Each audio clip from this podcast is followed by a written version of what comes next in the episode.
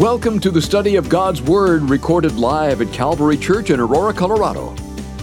To learn more about the many resources available through Abounding Grace Media or to tune into our live stream services, visit us online at calvaryco.church or download our free Calvary Church app. Now let's open our Bibles and study God's Word.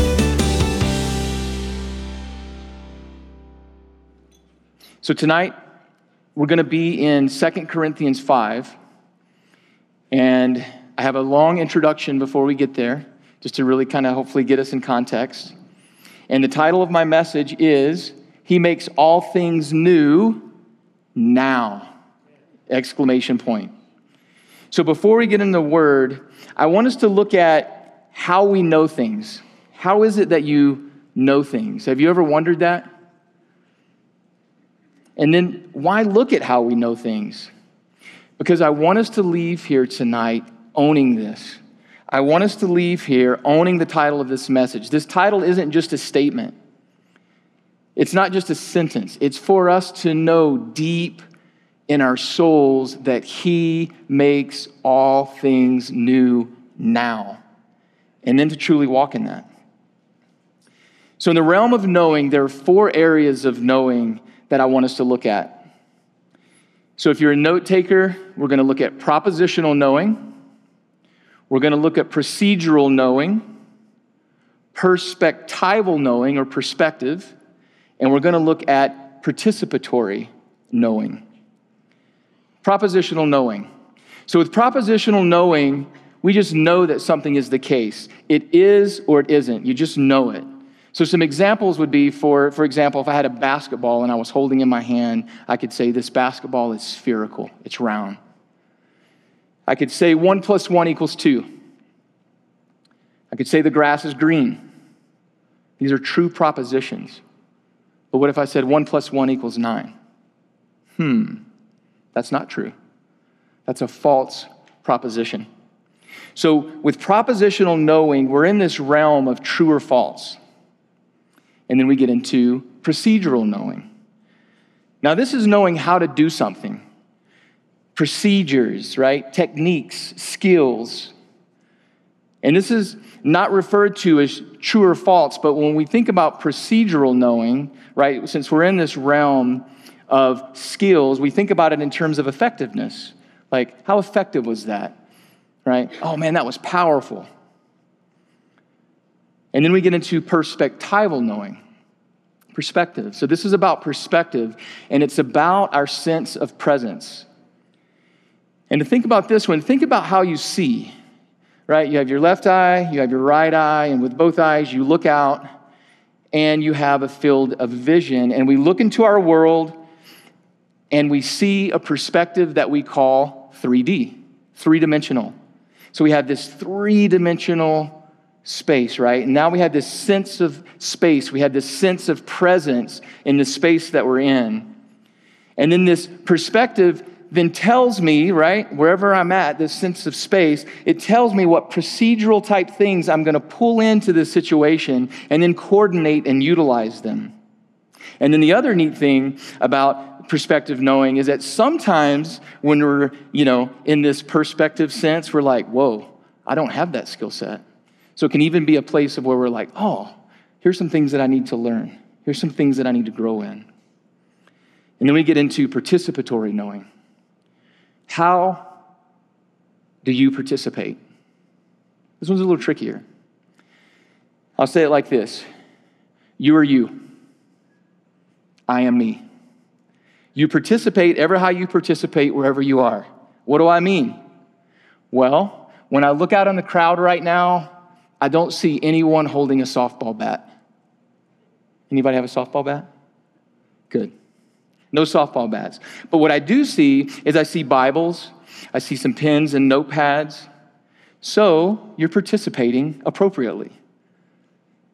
You and I are here together participating in forces and factors that shape us and fit us together. And there's a word that's used in this area of participa- participatory knowing called affordance. Now, there are things that afford each of us the opportunity to be here. By God's grace, I have been afforded the opportunity to be standing here before you. By the trust of my pastor, Pastor Ed, I have been afforded the opportunity to be standing here before you. By the fact that I can teach in English, I have been afforded the opportunity to be standing here before you. So now let's look at these in reverse by looking at a word that we're all aware of, and the word is culture shock. Culture shock. So imagine for a second that you're dropped in the middle of the Amazon jungle. There you are. Uh oh. The affordances are gone. You don't speak the language, you don't know the environment. Your participatory knowing breaks down. You don't even know how to participate or act appropriately. And then you look around you, and guess what? Your perspective even starts to break down. How do I look at my world with the right perspective, pull from some procedural stuff, bring in some skills, some procedural knowing, yet your procedural knowing breaks down too because you don't even know what skills to engage? What berries are you going to eat? What animals do you avoid? With these all broken down, I can't even generalize any patterns to start forming some general, you know, like this, some general patterns to start forming propositions about facts, even get to that baseline level of proposition, so even my propositional knowing breaks down. Huh.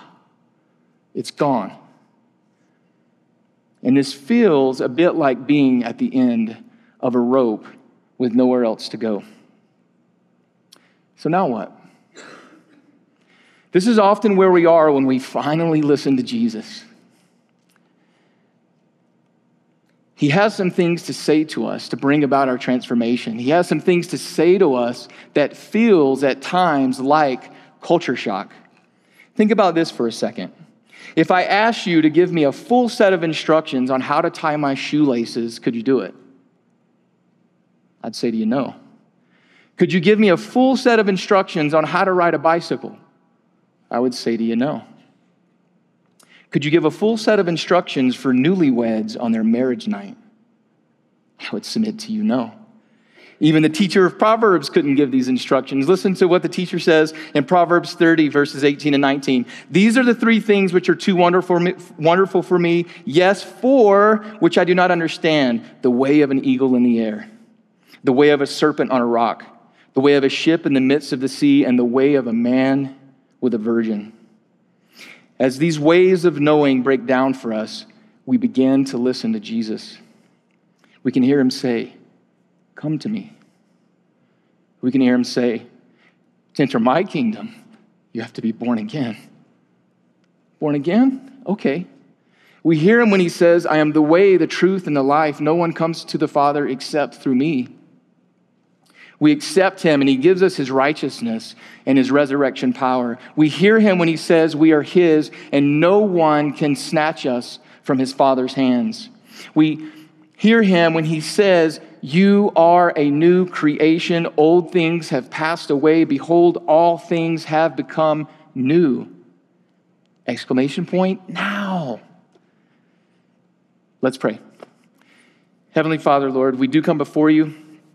And uh, just by way of introduction, Lord, um, you know, everything that I even talked about, Lord, each and every one of us in here are fearfully and wonderfully made.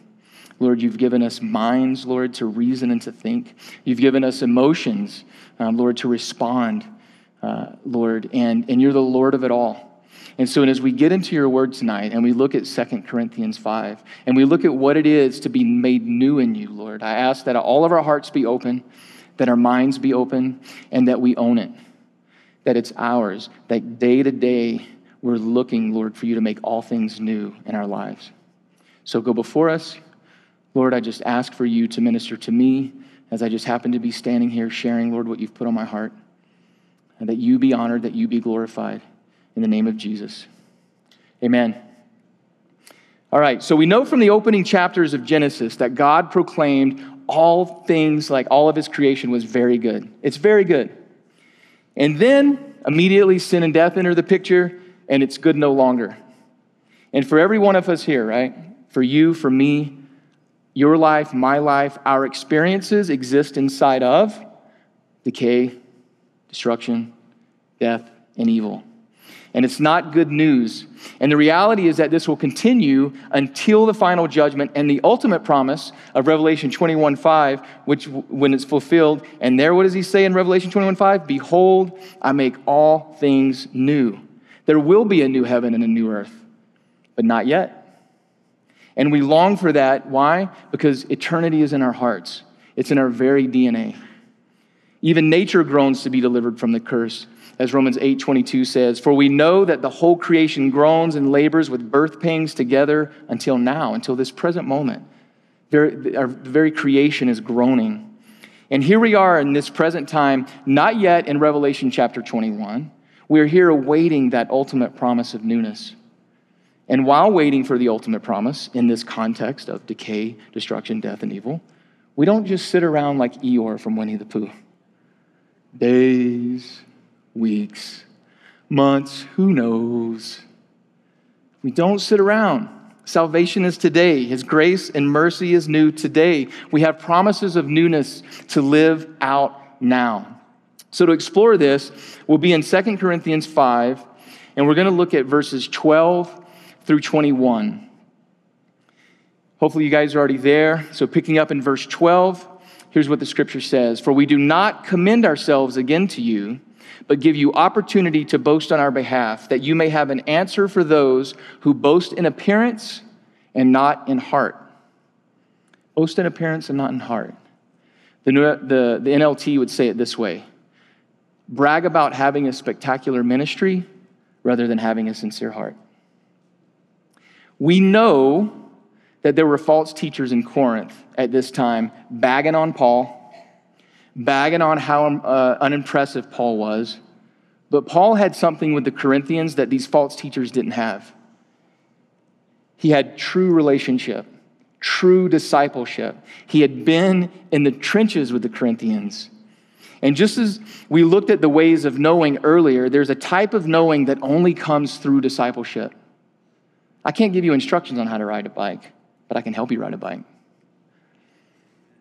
I'm not going to tell you how to tie your shoelaces. I'm not going to give you instructions on that, but I can help you tie your shoelaces.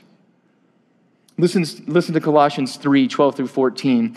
Put on tender mercies, kindness, humility, meekness, long suffering, bearing with one another, and forgiving one another. If anyone has a complaint against another, even as Christ forgave you, so you also must do.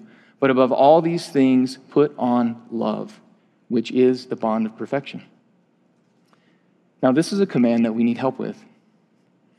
We need someone with sincerity of heart who is living this out to help us. Paul had that sincerity of heart, sincerity of heart. Paul would even say, Hey, follow me as I follow Christ. Jesus certainly had this sincerity of heart. He came to us in the flesh.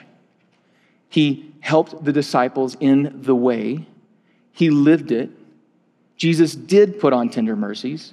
He put on kindness. He put on humility, he put on meekness, he put on long suffering. He did bear us up, and he did forgive us. He was love, he was perfect. And what does John 1 say about Jesus? In the beginning was the Word. And the Word was with God, and the Word was God. He was in the beginning with God. So, this word, word, in John 1, in Greek is logos or logos. So I want, to, read it to you again, replacing word with logos. In the beginning was the logos, and the logos was with God, and the logos was God. He was in the beginning with God. Logos, dialogos, dialogue. Does the Bible say where 10 or more are gathered together in Jesus' name, he will be with them? No. What does he say? He says two or three. It takes at least two to tango. And Paul was in sincerity of heart serving them, dialoguing with them to help bring about their transformation. And so it is with us, guys. In our vertical relationship with Jesus, he helps us put on his characteristics. In our horizontal relationships with each other, in fellowship, we help each other put on his characteristic, characteristics. So, picking back up in 2 Corinthians 5, It is in this sincerity of heart that Paul says, verse 13, For if we are beside ourselves, it is for God. Or if we are of sound mind, it is for you. Other translations use the word crazy for beside ourselves. So, from this sincere heart, Paul's willing to do anything. Anything. If he's beside himself, i.e., a little foolish, a little crazy, it's to bring glory to God. And if it's of sound mind, it's for their benefit. But either way, a little crazy or in his right mind, for Paul, it doesn't matter. And why? Because of love. Look at verse 14. For the love of Christ compels us, because we judge thus that if one died for all, then all died. And he died for all, that those who live should live no longer for themselves, but for him who died for them and rose again. We're no longer living for ourselves. We are living in and for Christ to receive all that he has for us and to help others, to be in dialogue, dialogos, to bring others to this way of Jesus. Verse 16. Therefore, from now on, we regard no one according to the flesh, even though we have known Christ according to the flesh, yet now we know him thus no longer. Listen to this verse 16 in the NLT, NLT translation. So we have stopped evaluating others from a human point of view. Have you? At one time, we thought of Christ merely from a human point of view. How differently we know him now. At one time, we thought of Christ merely from a human point of view. You know, so I don't know who all is in the crowd. Like, you know, you may be a non believer and you may be saying to yourself, yeah, that's how I think of Christ. You know, good man for his time, for his culture, and even for believers. You know, some of your testimony may be the same as mine. That was, you know, Christ was just a good man, just as the verse says here. At one time, I thought of Christ merely from a human point of view, but not anymore how differently we know him now. So that's it. It's different now. We live a new life. We live a life of examination. We live a life of being accountable to each other in freedom. We're not accountable to each other in, oh, what's the word? I just lost it. Uh, uh, legalism, right? We're accountable to each other in freedom. And together we, we live a life of transformation. Verse 17 Therefore, if anyone is in Christ, he is a new creation.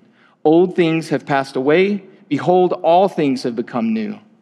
Now, all things are of God, who has reconciled us to himself through Jesus Christ and has given us this the ministry of reconciliation. That is, that God was in Christ reconciling the world to himself, not imputing their trespasses to them, and has committed to us the word of reconciliation. Christ is reconciling the world to himself, and now we are commissioned to do the same thing. This reconciliation has been committed to you, and it's been committed to me. Verse 20. Now then, we are ambassadors for Christ as though God were pleading through us. We implore you on Christ's behalf, be reconciled to God. For he made him who knew no sin to be sin for us, that we might become the righteousness of God in him. So let's hear that again. Believers, you're a new creation. You live, you breathe, you move, you have your very being in Jesus, which makes you an ambassador to be in dialogue with the people in your world, reconciling them to God. That's the game. That's what we're up to. And if you happen to be a non believer hearing my voice right now, I say what Paul just said. I say to you that God is pleading through me. I implore you on Christ's behalf, be reconciled to God once and for all.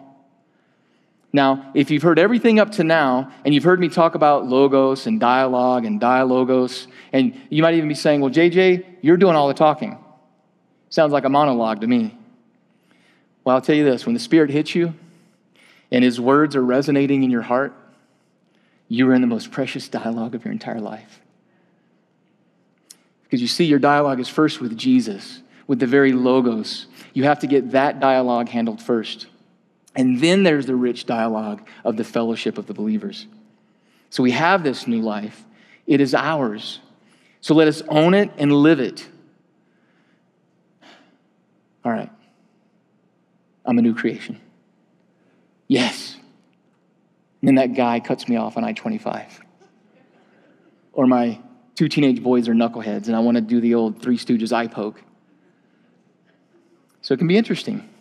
Can be interesting. We want this promise to be ours and we want to live it out, but sometimes it takes time.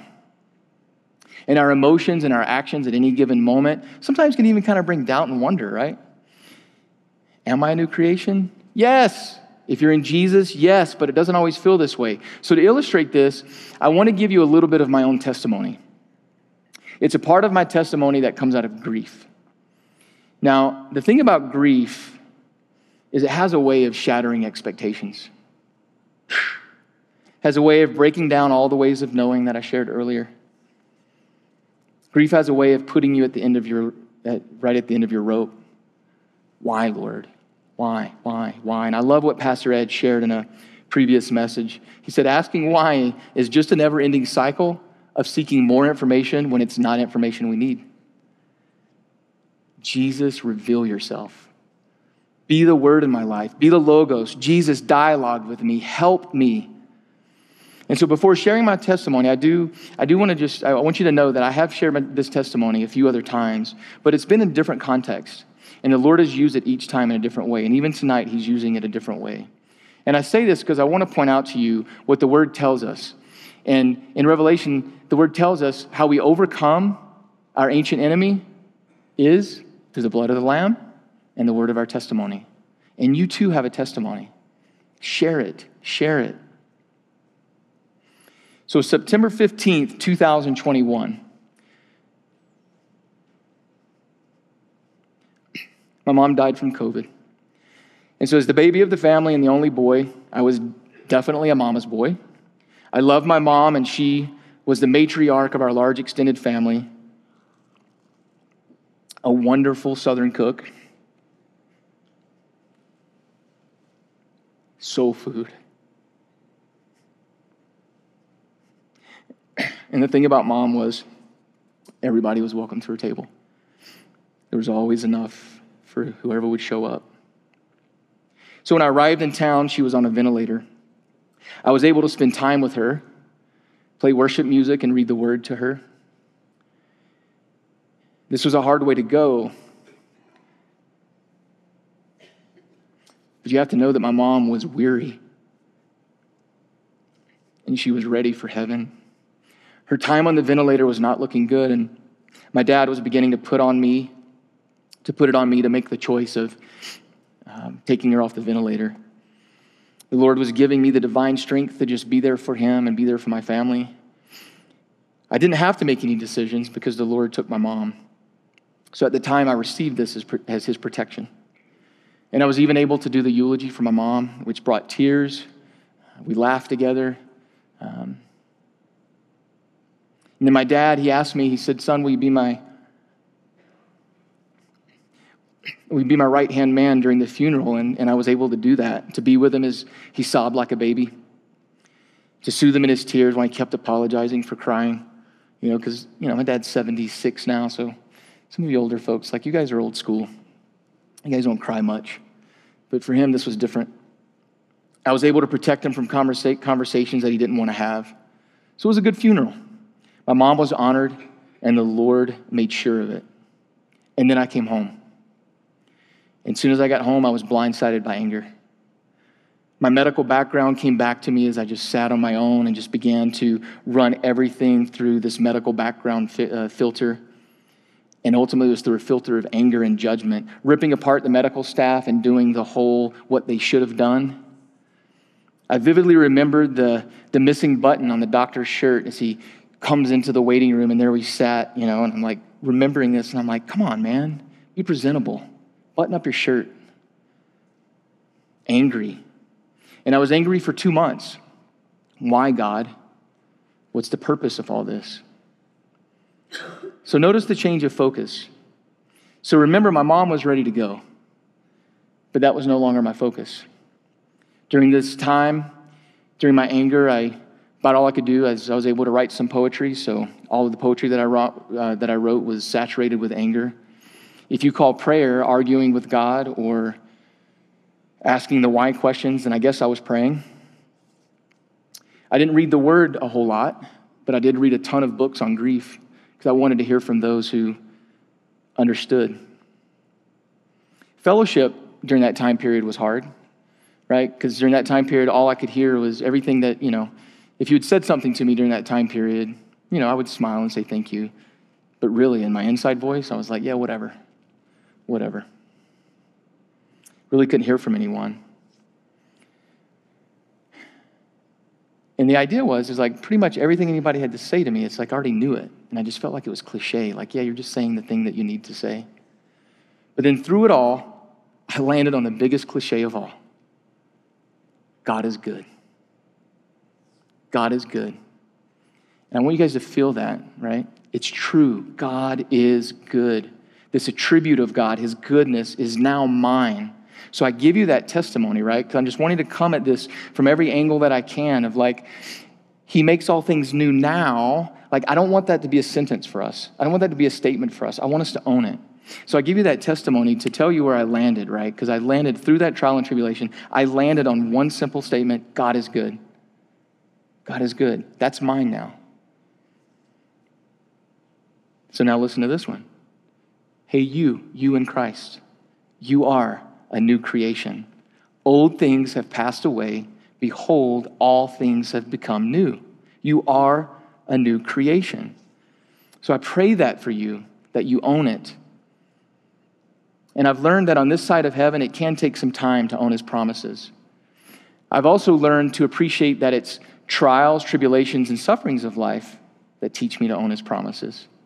And many of you know exactly what I'm talking about. And if I could right now, I would jump off stage with a microphone and I would, we you know, would do a testimony night, but I can't do that, right? And for, for me to just see and for us to see, like, what have you gone through? What is your one liner from God? What are you owning in Christ right now? What is the promise that is yours and no one can take it away from you? So I can't do that with everyone.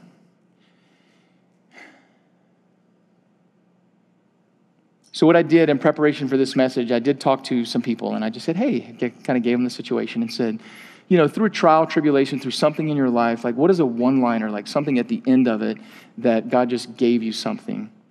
And here are a couple. Uh, so, after a hard time making some family decisions, one family was given this. Here's a one liner go forward. That's theirs, they own it. Damon, can you come on up? One of the teachers I talked to at the academy uh, shared this one. Here was their one liner learn, trust, obey. Here was another one. In terms of leadership, this one was shared lead from a place of giving, not from a place of proving something. Ooh, that's a one liner. I, I wonder what they uh, went through to get to that one. Maybe some bad leadership, right? Maybe some rebukes, maybe some admonishment, but the Lord had something for them. All right, not everybody can give their testimony, but I have asked uh, Damon to come up and uh, share with us uh, and for him to give us a one liner that the Lord has given him. Love you, bro. Love you. What's up, church fam? Um, so he's like, You get three minutes. I'm like, Really? So I'm like, Five. How do you? Oh, I get five. Whew, that just like, my heart just slowed down a little bit. Um, so first off, I'm gonna, I'm gonna be real. We're all adults in here, I, I think. Because um, what I'm gonna tell you guys about is I'm a sap. I cry a lot. I'm gonna do my best. Um, you heard this man, he's the same way. He's like one of my best friends on the planet right here. Aren't we blessed though? Like for real as a church? Like we're filled with just men and women who love the word and the testimonies in this room. And so here's what I wanna talk to you about. I'm gonna try to condense about five and a half years into five minutes, okay? So, my wife and I, who actually met in this church right over here in the sanctuary, um, we have a prodigal son and daughter. Uh, we haven't seen them in many years. We started a journey to try to have our own children in 2017. After my daughter was born in 04, and my kids are from a previous marriage, uh, I had a vasectomy done. And as a selfish 23 year old man, uh, didn't know the Lord. I didn't get saved until I was 30 years old many years later, uh, I wanted to uh, not have any more kids. I didn't want any more responsibility. So move through a lot of pain and suffering with drugs and alcohol and addiction, get saved in 2011, and then get out of a rehab. That's where I got saved. And I meet my wife in this church, and we get married in 2014. And then, like, we have this desire that we want to have a baby. So I go and have a surgery to try to make that happen. And initially it was successful, and then it wasn't. And so this started this long period of just, like JJ said, just grief, like the questions and all those things. I believe that I've been filled up with a lot of faith. Um, I believe my wife and I have a tremendous amount of perseverance. And so, like, there was the other things on the table we just did not think was something that we wanted to do. One of those would be IVF, in vitro fertilization. I don't know if you guys know what that is. But then, fast forward a few years, and we had a lot of no's. Like, because of my past, we tried to adopt, and we were told no. Another closed door. And that was really, really hard. And so then a couple more years goes by, and a family in our church who we love dearly sent us this very strange text message on there's a couple that they know that have a fertilized egg. We know you guys were trying to have a baby. So we thought of you and we're like, that's a really strange text message to get. And so, but here's what's interesting. So we just started talking about it because our conviction years ago was we felt like that was forcing God's hand. Well, here's the reality over time, as you mature in the Lord, your conviction should change. Okay? Now, your conviction should line up with the Bible, number one right? They can't contradict the word. But I just want to encourage you with that because now we were talking about this and we were praying about this and we decided to take a step of faith. And we did. And we started IVF, which, if anybody in this room, online, on the radio, has ever gone through IVF, it is incredibly, it's difficult, it's painful, not to mention how expensive it can be. And we went through two cycles, and neither of them were successful.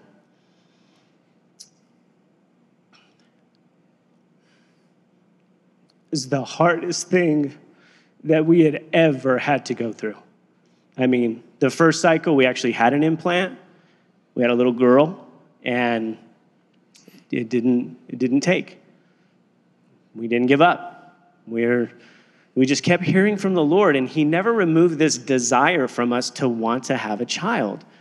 So we tried again, and it wasn't successful. So through this, though, like I have had to have this other procedure done in order to make the IVF possible. So now I was at surgery number three. My wife, who's an absolute soldier, going through IVF, hundreds of shots and just preparations and all this. I mean, it is a lot, guys, and she did it twice. So now we're at this stage where we're like, okay, are we supposed to stop but we just felt like we were supposed to continue. And the verse that the Lord had given us in the very beginning, I'm going to read it to you. It's, Do not remember the former things, nor consider the things of old. Behold, I will do a new thing. Now it shall spring forth. Shall you not know it? I will even make a road in the wilderness and rivers in the desert. So we just kept holding on to that verse. We just kept holding on to that verse. And then after the last unsuccessful um, IVF cycle, my wife just happened to be doing some research, and we found another doctor, a surgeon in Arizona, that specialized in reversals and had thousands of success stories. So we took another step of faith, and I had another procedure done.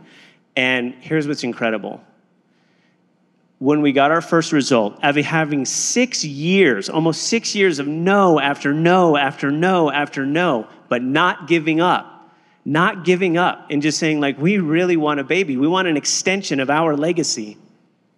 We were actually with JJ in the car in Georgia, because we went with them to, to, for Christmas, on our way up to a, a resort, and I put the, the doctor on speakerphone. The levels that I had were so high, it was as if I never had a vasectomy in the first place. I mean, absolutely unbelievable. So, I mean, you want to talk about making a roadway in the wilderness and streams in the desert. So, here's where we're at, though. Like, we still aren't pregnant. We're trying, but here's my, here's my one liner that JJ's talking about and like taking ownership of it. If I look back on my life, And even the sum and substance of my whole life, this still holds true.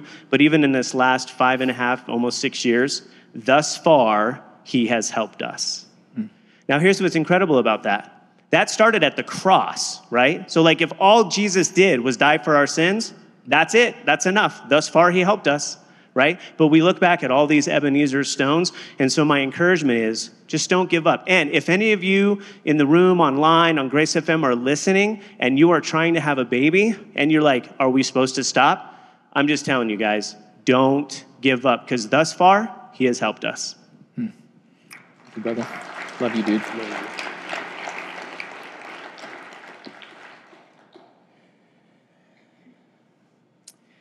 So, whether we like it or not, Suffering is a great teacher of dependence on Him. And we go through this life experiencing suffering and owning His promises. And here's the thing, guys we can also glean and own promises uh, just by living out His will and call for our lives and learning to give up what we think is good for what He knows is best for our lives. And, and with that statement, I know that some of you might even go like, well, what is God's will for my life? And I just want to encourage you to look at what's right in front of you. What's in front of you? Because if you believe and know that God allows things in your life, right, to train you, to guide you, then look right in front of you. And then commit to those things. May it be family, school, church, fellowship, whatever it is that the Lord has on your plate, because He truly wants you to be faithful with the small things so He can give you more.